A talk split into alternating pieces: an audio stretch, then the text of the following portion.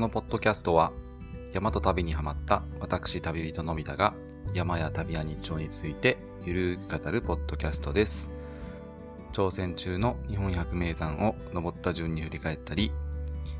海外や国内の旅の話もしていきます。皆さん、おはようございます。こんにちは。こんばんは。いかがお過ごしでしょうか？えー、今は、えー香川県高松に出張に来ております。時刻は朝6時。早い。えー、寝ぼけまなこの私ですが、張り切って、ポッドキャスト撮っていきたいと思います。寝起きの声ですいません。えー、先日僕は、えー夏のトレーニングに向けて登山に行ってきました。えー僕はね、あの、8月に、え南アルプスの、え赤石岳、荒川岳に、え登る予定をしていますが、えここはともにね、え3000メートルを超える山で、えー工程も非常に長いんですね。で、いきなりこう、なんだろう、うん、どこも経験せずに、そのシーズンにそこ、講座に登るっていうのはとても不安なので、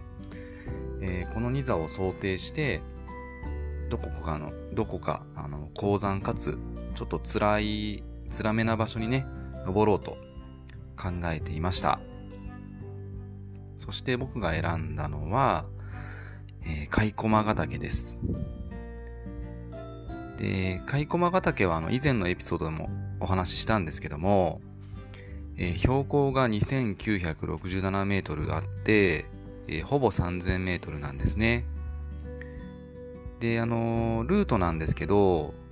以前のエピソードでお話しした、あのー北沢峠って、北沢峠から行くルートが比較的、あの楽なんですけども、今回はあのトレーニングおよびあの体力測定も兼ねていたので、えー日本三大急登の一つに選ばれている、えー黒塔根を登ることにしました。えーこの黒塔根なんですけども、前々からいつか登りたいなぁとは思っていたんですけども、なかなか行くチャンスがなかったんですよね。で、これはですね、あの、この黒利根は、あの、登山口の標高がだいたい770メートルぐらいで、まあ山頂が2967なので、えー、標高差はなんと、えー2200メートルぐらいあるんですね。で、これってどれぐらい標高差がすごいのかっていうと、あのー富士山で一番人気のあるあの山梨県のね、吉田口っていう吉田ルートは、えースタートが2300メートルで、富士山の山頂は3776なので、標高差って実は1400メートルぐらいなんですよ。なので、この黒トーネの標高差2200メートルっていうのが、まあ、どれだけきつい、きついかっていうのは、分かっていただけると思うんですよね。で、僕はですね、今までこう、急登と呼ばれる、まあ、急登ってこう、急な登りって書くんですけど、急登と呼ばれるところには結構登ってきたんですよね。あのー日本三大急登と呼ばれる、まあ、黒利根と、あと、えっ、と、まあ、今回黒利根で初めてですけど、他の二つの、えー北アルプスのブナタテ尾根、あと谷川岳の西黒尾根、あとは、えー北アルプスでは急登で有名な、えー、つば九郎岳の合戦尾根、剣岳の早月尾根、えー、笠ヶ岳の笠新道、あと富士山は一番長い御殿場ルート。あと、肘岳を、まあ、芝沢ゲートっていうところから登ったりなどなど、あのー、本当急登は登ってきました。で、そんな中でも黒トーネなんですけど、まあ感想としてはですね、相当きつかったですね。うーん。まああの、これって、まあその、登ったじ、その時のね、自分の体力とか、体調とかによってもかなり変わると思うんですけど、まあ本当に辛かったです。あの、登山口をスタートしてから、しばらくはひたすらとこう樹林の中をこう黙々と登っていくんですよね。で、途中でこう、あの、刃渡りって言われるこう、なんていうのかな。こう、あの刃物の刃の上を歩くっていう感じって意味なのかな。あの、こう、ちょっとこう切れ落ちてるような箇所っていうのを進んでいくんですけど、まあ、ここは一応危険箇所になってるんですけど、あの、ちゃんとね、鎖もついてるので、危なさは感じなかったですね。で、その先っていうのは、あの、階段と鎖がこう、階段と鎖とはしごがこう連続するんですよね。でね、その先で、またね、結構下るんですよ。で、ここで僕結構正直、あの、心が折れましたね。なんでかっていうとですね、まあこんなに登ってきたのに、結構下るっていうことは、最終的にはまたその分ね、登るってことなんですよね。きつかったです。そして、そんなこと繰り返し、やっと 5, 5合目に到着です。で、ここにはあの昔小屋があったみたいで、今はないんですけども、少し広くなっていて、ここであのちょっと休憩しました。さあ、ここから5合目からね、コースタイムで1時間で、あのー、テントを張ろうと思ってる、えー、七条小屋という小屋があるところに到着します。で、その5合目以降っていうのが、あのー、またね、あのー、階段とかね、はしごとか鎖が出てきて、で、結構ね、垂直なこう、はしごとかね、垂直な鎖も結構出てくるんですよ。まあそんなところもこう頑張って登っていきまして、でね、なんかね、全然登っても登っても山小屋が出てきそうな雰囲気がないんですよね。森の中で。で、いつ出てくんのかなと思ってたところで、突然森の中にあの、七条、七条小屋が現れました。で、この時はもう本当にヘロヘロだったので、むちゃくちゃ嬉しかったです。で、えー、早速、あのー、受付をしました。で、七条小屋は、えー、爆営料、テントの、テントですね。テント泊は、えー、1500円で、えー、これには、あのー、トイレの使用料とか、あと、まあ、水を汲んでいいよっていうお金も含んでます。ただ一点ちょっと辛かったのは、あのね、テント場が山小屋からあの5分ぐらいこう、上がったところにあるんですよね。で、これ何が辛いかっていうと、あの、トイレに行きたくなったら、また5分降りてこなきゃいけないんですよ。これがね、あの、結構きついです。うん。はい。えー、さあ、あの、それでもね、あの、狭い尾根の中にね、こう、テントが張れて、まあ、5分歩いてもトイレもあって、まあ、水場もあるっていうことに感謝をしなきゃいけないので、まあ、贅沢は言えないんですよね。で、テントを張り終えて、えー、12時半だったんですよね。で、山頂とテント場の往復っていうので、だいたい4時間ぐらいなんですよ。で、こう、時間的にも、こう体力的にも、あの、いけそうだったので、えー、そのまま、その日に行くことにしました。で、あの、8合目までは少し急な道が、あの、続きます。そして、あの、8合目を過ぎると、あの、こう、山頂の方がボーンって見えるんですけど、上の方はね、正直ガスっていて何にも見えませんでした。で、8合目を過ぎると、あの、今度はこう、岩場が連続してくるんですよね。結構あの、垂直に近いようなところもありましたし、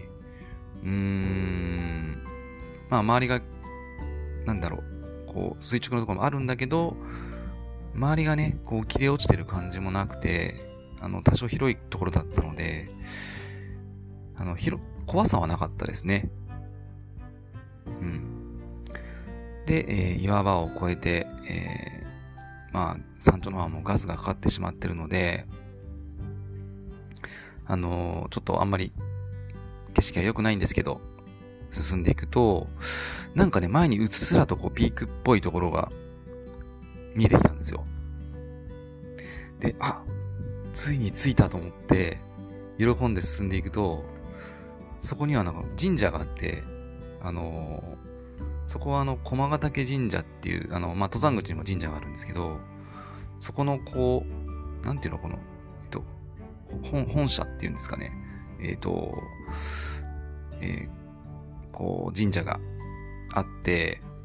どうやらここがあの、その黒トーネの終点ですよっていう場所みたいなんですよね。で、僕がその山頂だと思ったところからパッとこう前を見ると、さらに先にうっすらとこう高い場所が見えたんですよね。で、今度こそ、あ、あそこが山頂だと思って、向かってみると、うん。そうなんですよ。いよいよ山頂でした。はい。あの、薄曇りの中ね、あの、最後の登りを登ると、今度こそ以前に見た正真正銘の、えー、標高差2200メートルのゴール、2967メートル、海駒ヶ岳の頂に到着しました。ガスガスだったんですけど、めちゃくちゃ嬉しかったし、もうね、達成感が半端なくてね、人もいなかったので、思わず、吠えてしまいました。うわーってね。そして、えー、その後、まあ、テント場に戻るんですけど、まあ、その下りの道中、さすがに結構、足に来てましたね。結構あの足にフラフラしてるし、あの少々痛みも感じてました。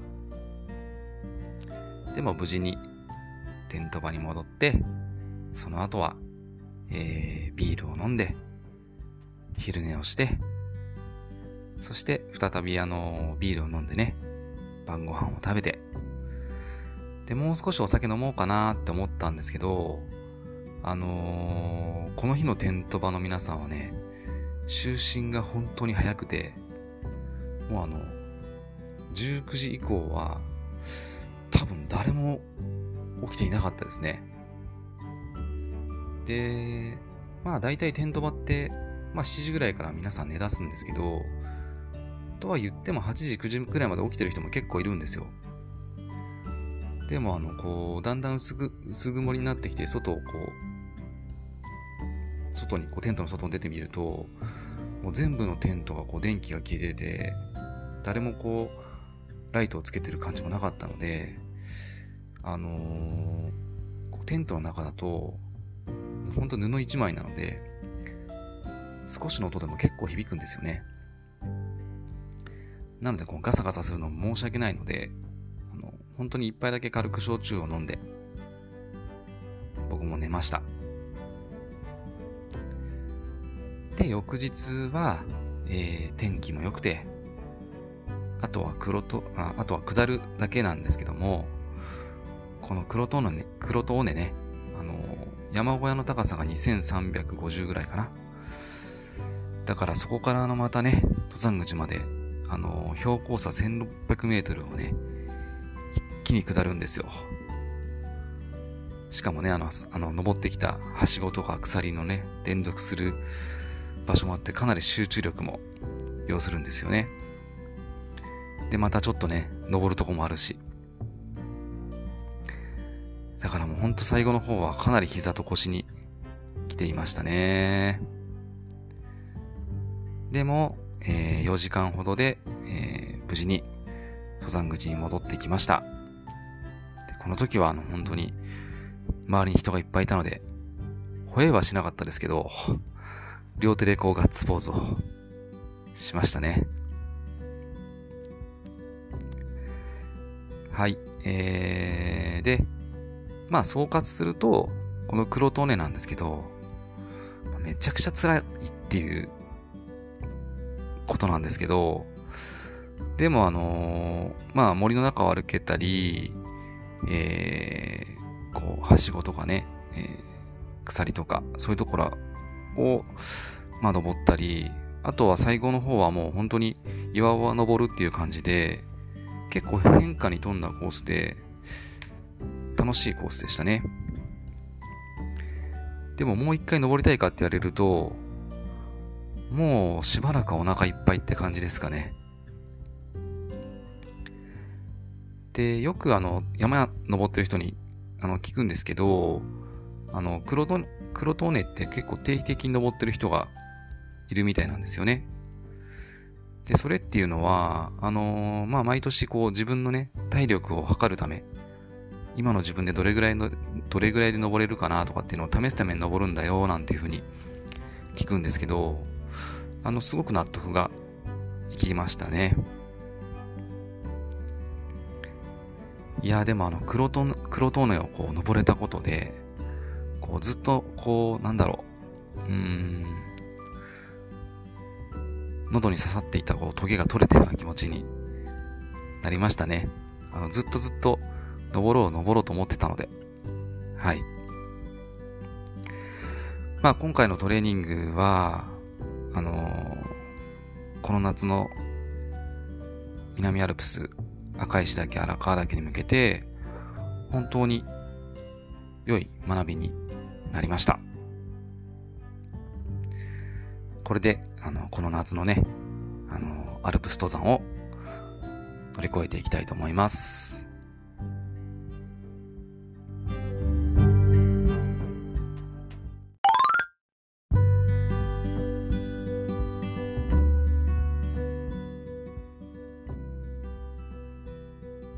さて、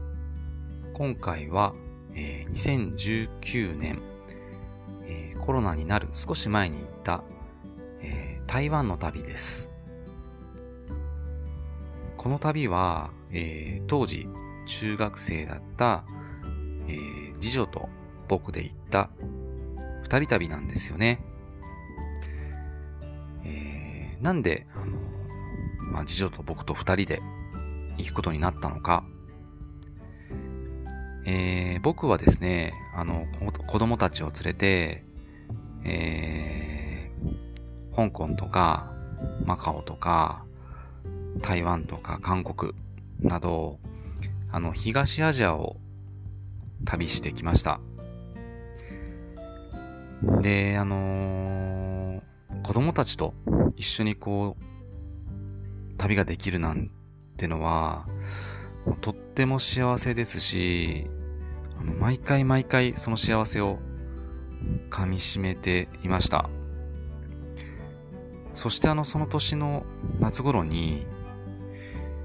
ツイッターで僕はあの、あるツイートを発見し、発見したんですよ。で、確かなんですけど、あの、エバー航空っていうこう台湾のね、航空会社のアカウントだったと思うんですけど、そこで、えー、台台北ハーフマラソンエントリー開始みたいな感じのことがツイートされてたんですよね。で、まあその時はまだ夏だったんですけど、調べてみると、まあ10月だった、12月頃だったと思うんですけど、まあ台北市内で、エバー航空主催のあの台北市内をこう走れるっていうこう大会があって、あのー、まあハーフの部と10キロの部っていうのがある、あるらしいんですよね。で、僕はあのー、なんとなくこう、あ、なんかこう、海外の街をこう走れるなんて、なんだか楽しそうだなと思って、まあ、半年先のことだし、まあ、とりあえずエントリーしとくかみたいな感じで、あんまり深く考えずに、あの、とりあえず10キロの方にエントリーをしました。そしてあの、しばらくしたら、あの、無事にこう当選しましたみたいなこうメールが来たんですよね。で、かくして僕はあの半年後に台北に行くことになりました。で、えっ、ー、と、その時点ではあの、まだ飛行機のチケットも何にも取ってなかったので、あのまあ家族に、えー、年末にあの台北の街を走ってくるよってことを伝えて、えー、一緒に行く人ってこう、募ったんですけど、あの、奥さんとこう、長女と三女は、頑張ってきてね、みたいな感じで、で、ただ次女だけはこう、うーん、みたいな感じになってたので、一緒に行こうよ、とかこう言って、なんか、あとは、台湾って服が安いらしいよ、とか言って、そしたら、じゃあ行こうかな、みたいになって、次女と僕と二人で旅をすることになりました。で、ただまだこの時点ではあの飛行機のチケットも何も取ってなかったので、えー、そこからですね、えー、いろいろと、もう本当に安い安いチケットを探して、なんとか無事に取ることができました。で、そんな僕と次女と二人旅の話をさせていただきますね。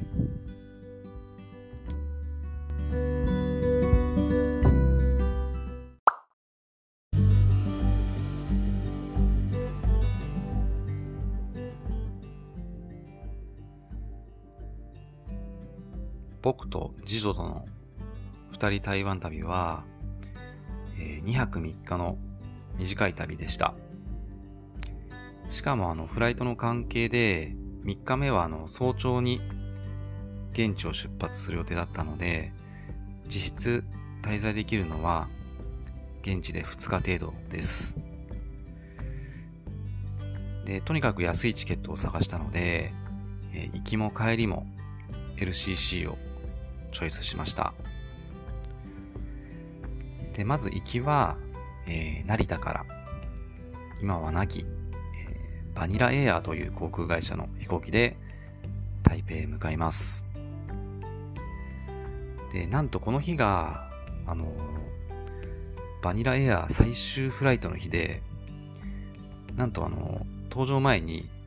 機体の前で、こう、写真を、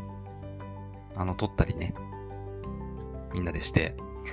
あとはこう、台北に到着する前には、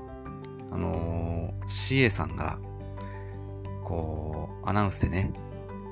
それぞれこう、バニラエアーの思い出を語るなどね、なんだかとっても素敵なフライトになりました。で、僕は、このバニラエアーで、こう台湾とかね、香港、沖縄かね、本当にお世話になっただけに、なんかちょっとその、こう、CA さんの、こう、なんていうのかな、思い出のアナウンスを聞いてて、ちょっとジーンと来てしまいましたね。で、えー、無事にあの台北に到着して、入国を済ませるんですけど、で、東園国際空港から、えー、電車で一路台北市内へ入りました。で、最初に向かったのは、えー、翌日走る台北マラソンのあのチェックインですね。で、台北駅からあの少し歩いたところにあのチェックインする会場があったんですけど、あのー、そこでこう受付をすると、えー、いきなりこう、なんだろう、記念のね、あの、まだ走ってないんですけど、あの、エバー航空の T シャツとかいろいろともらいましたね。なんかもうこれだけで満足な感じでした。そしてあの、チェックインも無事に終わったので、えー、暑いので、あの、当時ね、よく台湾でお世話になっていた、あの、なんかね、50嵐っていう、あの、数字の50に、漢字で嵐って書くんですけど、50嵐っていうタピオカ屋さん、タピオカ屋さんがあったんですよ。で、早速そこに行きまして、そこであの娘はタピオカを、あの、飲んだというか食べたというか、していましたね。で、少しこう、あの、休憩をしてから、あの、ちょっと遅かったんですけど、そのまま少し遅めのランチとして、えー、小籠包を食べに行きましたね。で、以前あの、娘ともね、あの家族でみんな行った時に、あの、すごい有名なあの、ティンタイフォンとかは行ったので、まあ違うところにしようと思って探して、えー、入ったお店が、これね、なんて読むのかわからないんですけど、そ、そこ、そこって読むのかな？あの、蘇州の蘇に、甲州の甲って書くんですよね。蘇甲っていうのかな？っていうお店に行きましたね。で、僕はね、もうあの、台湾ですから、昼間っから小籠包に台湾ビールですよ。もううまい。幸せ。最高。この三拍子揃ったね。まあこんな言葉、言葉しか出てこないですよね。そしてあのお腹も満たして、あの今度は娘がね、あの、デザート食べたいっていうので、あのー、ここも以前に行ったことがあるお店なんですけど、あの、アイスパパっていうかき氷のお店があって、そこに行って、あの、ふわふわのかき氷をね、あのー、一つ頼んで、僕と娘でシェアしながら食べました。なんかね、こういう時間いいですね。あの、娘とね、二人でね、かき氷食べるとかね、結構嫌がられそうじゃないですか。でもなんか、うん、嫌がられもせずに、美味しいねって言いながら二人で食べるかき氷、なんか幸せでしたね。で、えっ、ー、と、デザートも食べて、えー、今晩泊まる宿にチェックインをしました。翌日の、まあ、マラソン大会は翌日なんですけど、あのー、マラソンのスタート地点が、あの、総統府っていう、あの、なんだろう、大統領的な人がいるところ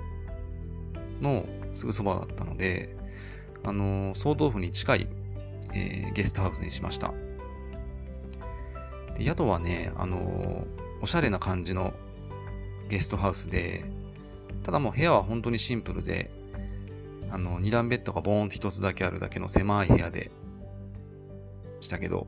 まあ、全然問題なかったですね。で、えー、荷物を下ろしてから少し休憩して、えー、夜の街に繰り出しました。でね、この度にこう娘を連れて、連れ出すために使った口説き文句は、冒頭にもお話しした台湾はね、あの、可愛い服が安くてたくさんあるよ、みたいなことだったので、これはいかねばと思ってね。はい。あの、事前に娘もね、いろいろとこう、どんなところが安いのかとかね、どんな服があるのかって調べてたみたいで、その娘が調べてたエリアに行ってみました。なんだろう、こう、台湾の原宿的なところなんですかね。街の名前忘れてしまいましたけど、行ってね、あの若い子たちがいっぱい服買ってましたね。そこであの、娘もあの、何着か服を買って、ただそこだけでは終わらず、そこからね、あの、歩いて行ったのか、電車に乗ったのか忘れてしまったんですけど、えっ、ー、とね、これなんて読むのかわからないんですけど、えっ、ー、と、関数字の5に、分、5分って書いて、あと裏っていう字かな。5分裏的な感じの場所があって、まあ5分裏でいいですかね。5分裏があって、ここはなんかあの、古着屋さんとかの街なんですかね。あの行ってみました。で、ここ初めて訪れたんですけど、あのー、狭い路地に、たくさんのこう古着屋があって、であと問屋さんなんですかね。ものすごい安かったですね。迷路みたいになってて。で、これにはあの娘ほんと大大興奮してて、結構長い時間いましたね。で、何着買うの？これ持って帰れないんじゃないっていうぐらい本当に買い込んでいました。でもね、それでも大した金額じゃなかった気がするんですよね。あの、もし台北行く方いらっしゃったら、あの、5分裏で合ってるのかわからないけど、行ってみてください、ぜひ。で、買い物をその5分裏で終えて、で、そのすぐそばに、あの、夜市があったので、行きました。で、ここはあの、多分すごい有名なところで、なんていうのかな、これ、えっと、銀河街観光夜市っていうのかな？に行ったんですよね。で、僕、台北も結構行ってるんですけど、この夜市は初めて行きましたね。前から知ってはいたんですけど、初めて行きました。で、ここでもね、あの、夜市の入り口に、またあの、最初の、五十嵐の店があって、タピオカのね。娘はまたタピオカをそこで買ってましたね。で、僕は台湾ビールを買って、で、娘と一緒にこう、ルーローハンを食べました。ルーローハン美味しいっすよね。ほんと好き。もう、甘、甘辛いタレとね、ご飯がむちゃくちゃ合いますよね。で、もう結構疲れもあって、あの人も多かったので、あまり長いはせずに、あの、宿に戻りました。で、僕はあの、一人でゲストハウスのラウンジで、あの、台湾ビールをね、もう一杯飲んでから眠りにつきましたね。一日目はこんな感じで終わっていきました。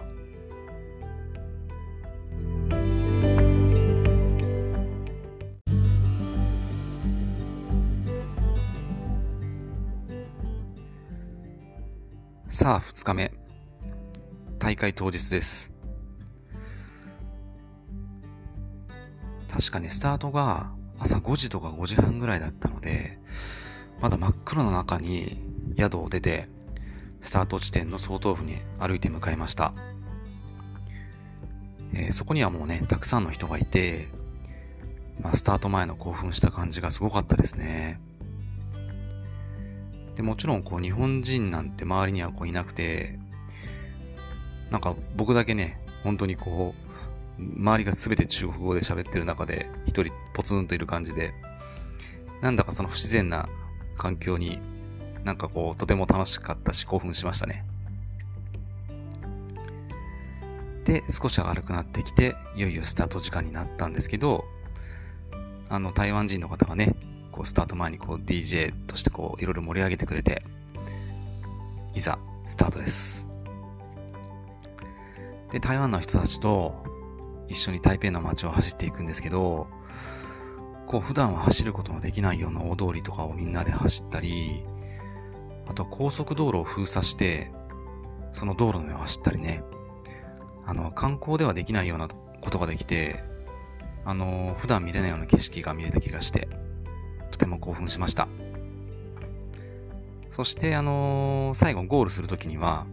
結構こう台湾の方々がね、沿道というかでこうハイタッチで迎えてくれて、僕もこうイエーイとか言いながらこう、ハイタッチをしながら、ゴールをしてとても楽しいランになりましたね。で、ゴールするとまたたくさんね、お土産とかもらえちゃって、なんだかとってもお得な楽しい大会でしたよ。うん、なんかあの、ハーフだと正直ちょっとしんどいかなと思ってたので、この10キロっていう距離感も本当に良かったなと思いましたね。でね、一応タイムの方は、あの、僕、走るのは遅いんで、一応ね、あの、10キロを、まあ、60分、1時間切りを目標にしてたんですね。まあ、1キロ6分ですよね。で、一応ね、59分何秒とかそんな感じだったので、一応目標は達成でしたかね。はい。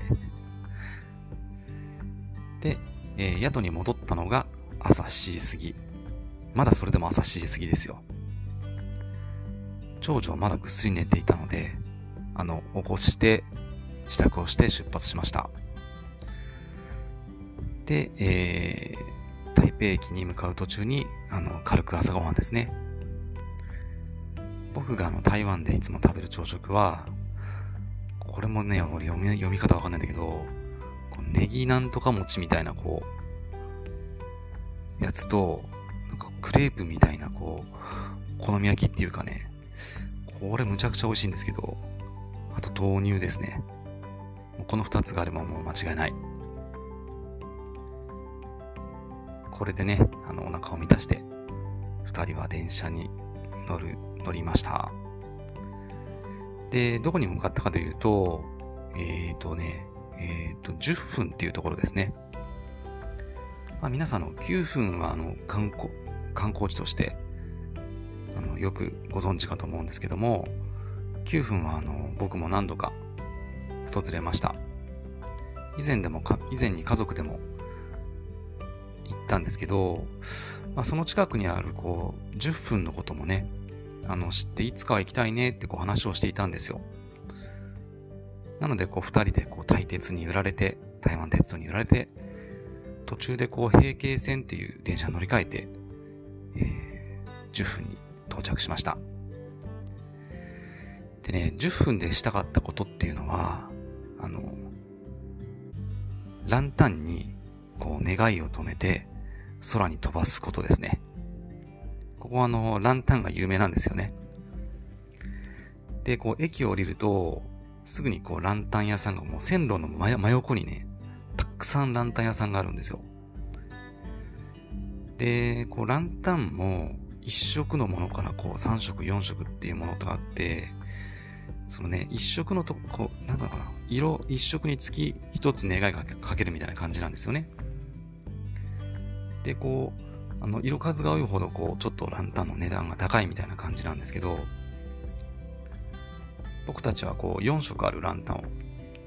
買いました。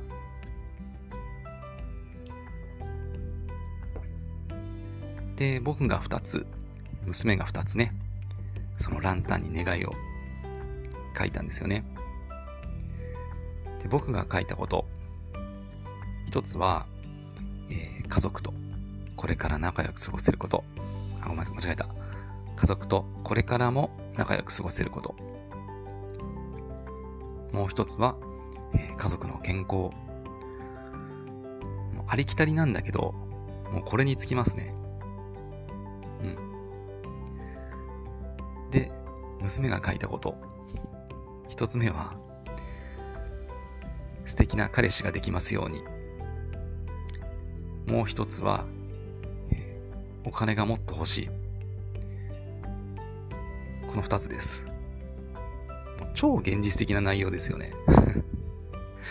なんかね、笑けましたね。可愛いなとか思いながら。そして、えー、このランタンを、を、下からね、火をこうつけて、空に飛ばすんですよね。で、こう、だんだんだんだんこう、ランタンがこう遠ざかっていくんですけど、これをこう二人でこうぼーっと眺めながら、こうだんだんだんだん消えてっちゃうんですけど、うーん、なんかすごい素敵な時間でしたね。あのー、ディズニーの、あのー、ラプンツェルをちょっと思い出しましたね。いやー、これ、本当に娘とのいい思い出になりました。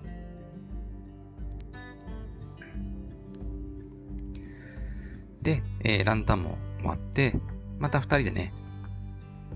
台北に戻ってきたんですけど、で、僕があとやりたかったことがあって、あの、台湾新幹線に乗りたかったんですよ。なので、えー、二人で新幹線の切符を買って乗りましたね。で、あとあのあの、台鉄のこう駅弁も僕ずっとずっと食べてみたくて、美味しいってこう聞いてたので、このお弁当も買って乗り込みました。で、こう、鶏肉がね、こう、ドーンと乗ったお弁当だったんですけど、とっても美味しかったですよ。で、もちろん、あの、お弁当のお供はビールです。で、こうね、お弁当食べながら、台湾ビール飲みながら、流れるね、車窓を見ながら、昼寝をしたり、楽しみながら進んできました。で、えー、目的地としては、えー、南の町ですね、えー、高尾に到着しました。でね、2日目もね、ゲストハウスに泊まりましたね。えー、名前は、えー、バックパッカーズイン。で、このバックパッカーズインは、えっ、と、以前にね、僕はあの一人で台南と高尾を旅したんですけど、その時にもね、あのー、泊まったんですよ。で、その時にすごい良かったので、またリピートをさせてもらいました。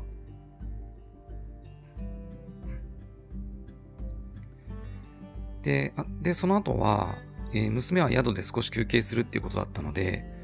僕はあのお土産を求めて出かけることにしました。宿を出てすぐにあの目の前にあのすっげえ美味しそうなタピオカ屋を見つけたので、この度初めて僕はタピオカを買いましたね。あのー、黒糖入りのタピオカなんですけど、今まで飲んだ中で一番美味しかったかもってぐらい美味しかったですね。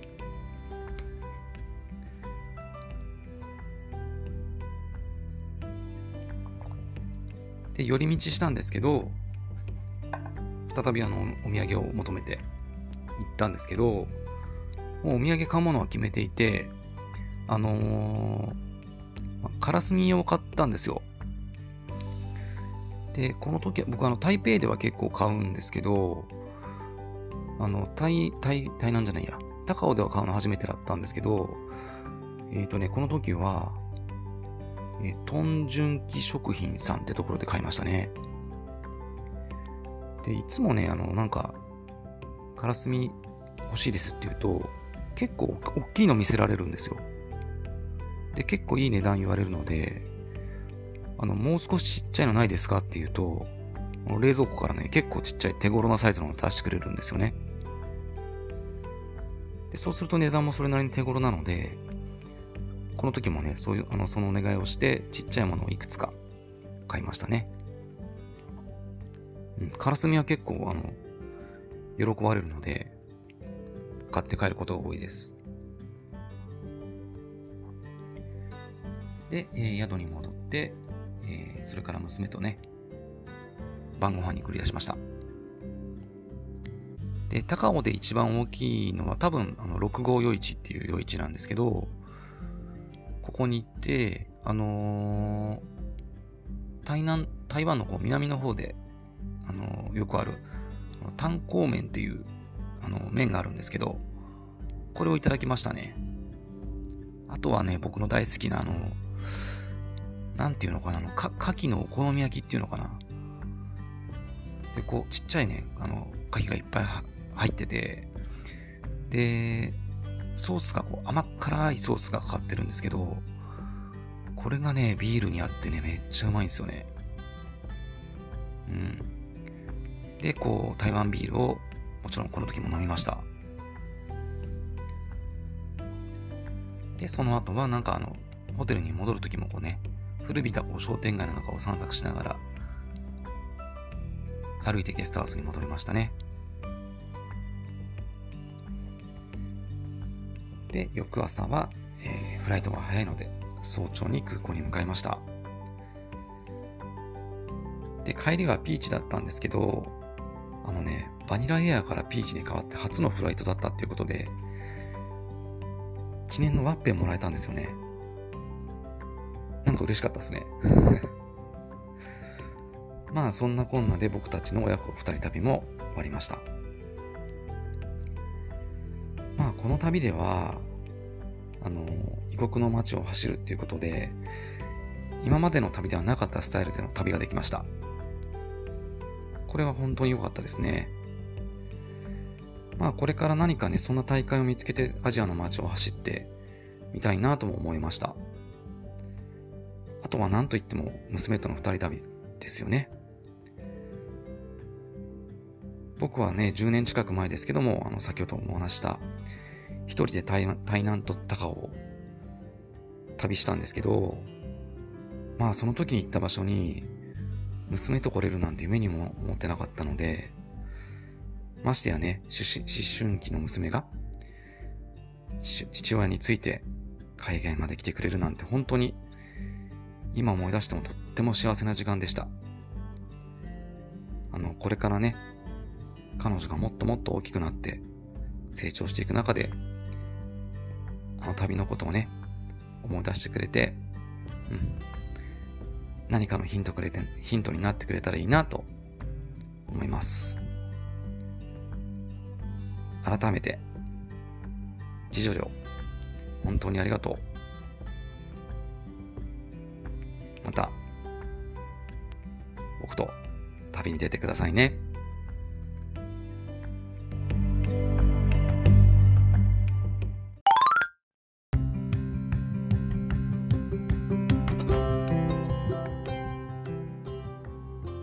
回のエピソードは以上となります。あの次女、次女とも、長女とも、あのあんな国行きたいなとか、こんなところ行きたいなとか、時々話したりするんですよね。でも、あの、コロナがきっかけで、まあ、海外に出れなくなって、まあ、そういう旅もできなくなってしまったんですけど、やっとこう出れるようになった今ではね、以前とやっぱり航空券の金額とかも全然違うのであのみんなを連れてこう気軽によし行こうみたいな感じには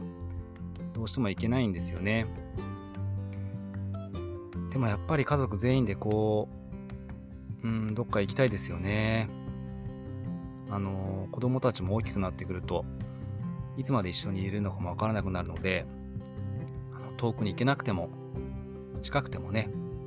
のそれこそあのご飯食べ行くとかだけでもいいから一緒の時間を増やしたいなと思います。そしてできれば旅に出たいですね、えー、今回も、え、最後までお聴きいただきありがとうございました、えー、次回は、え山旅のお話をさせていただく予定をしております。またお楽しみにしてください。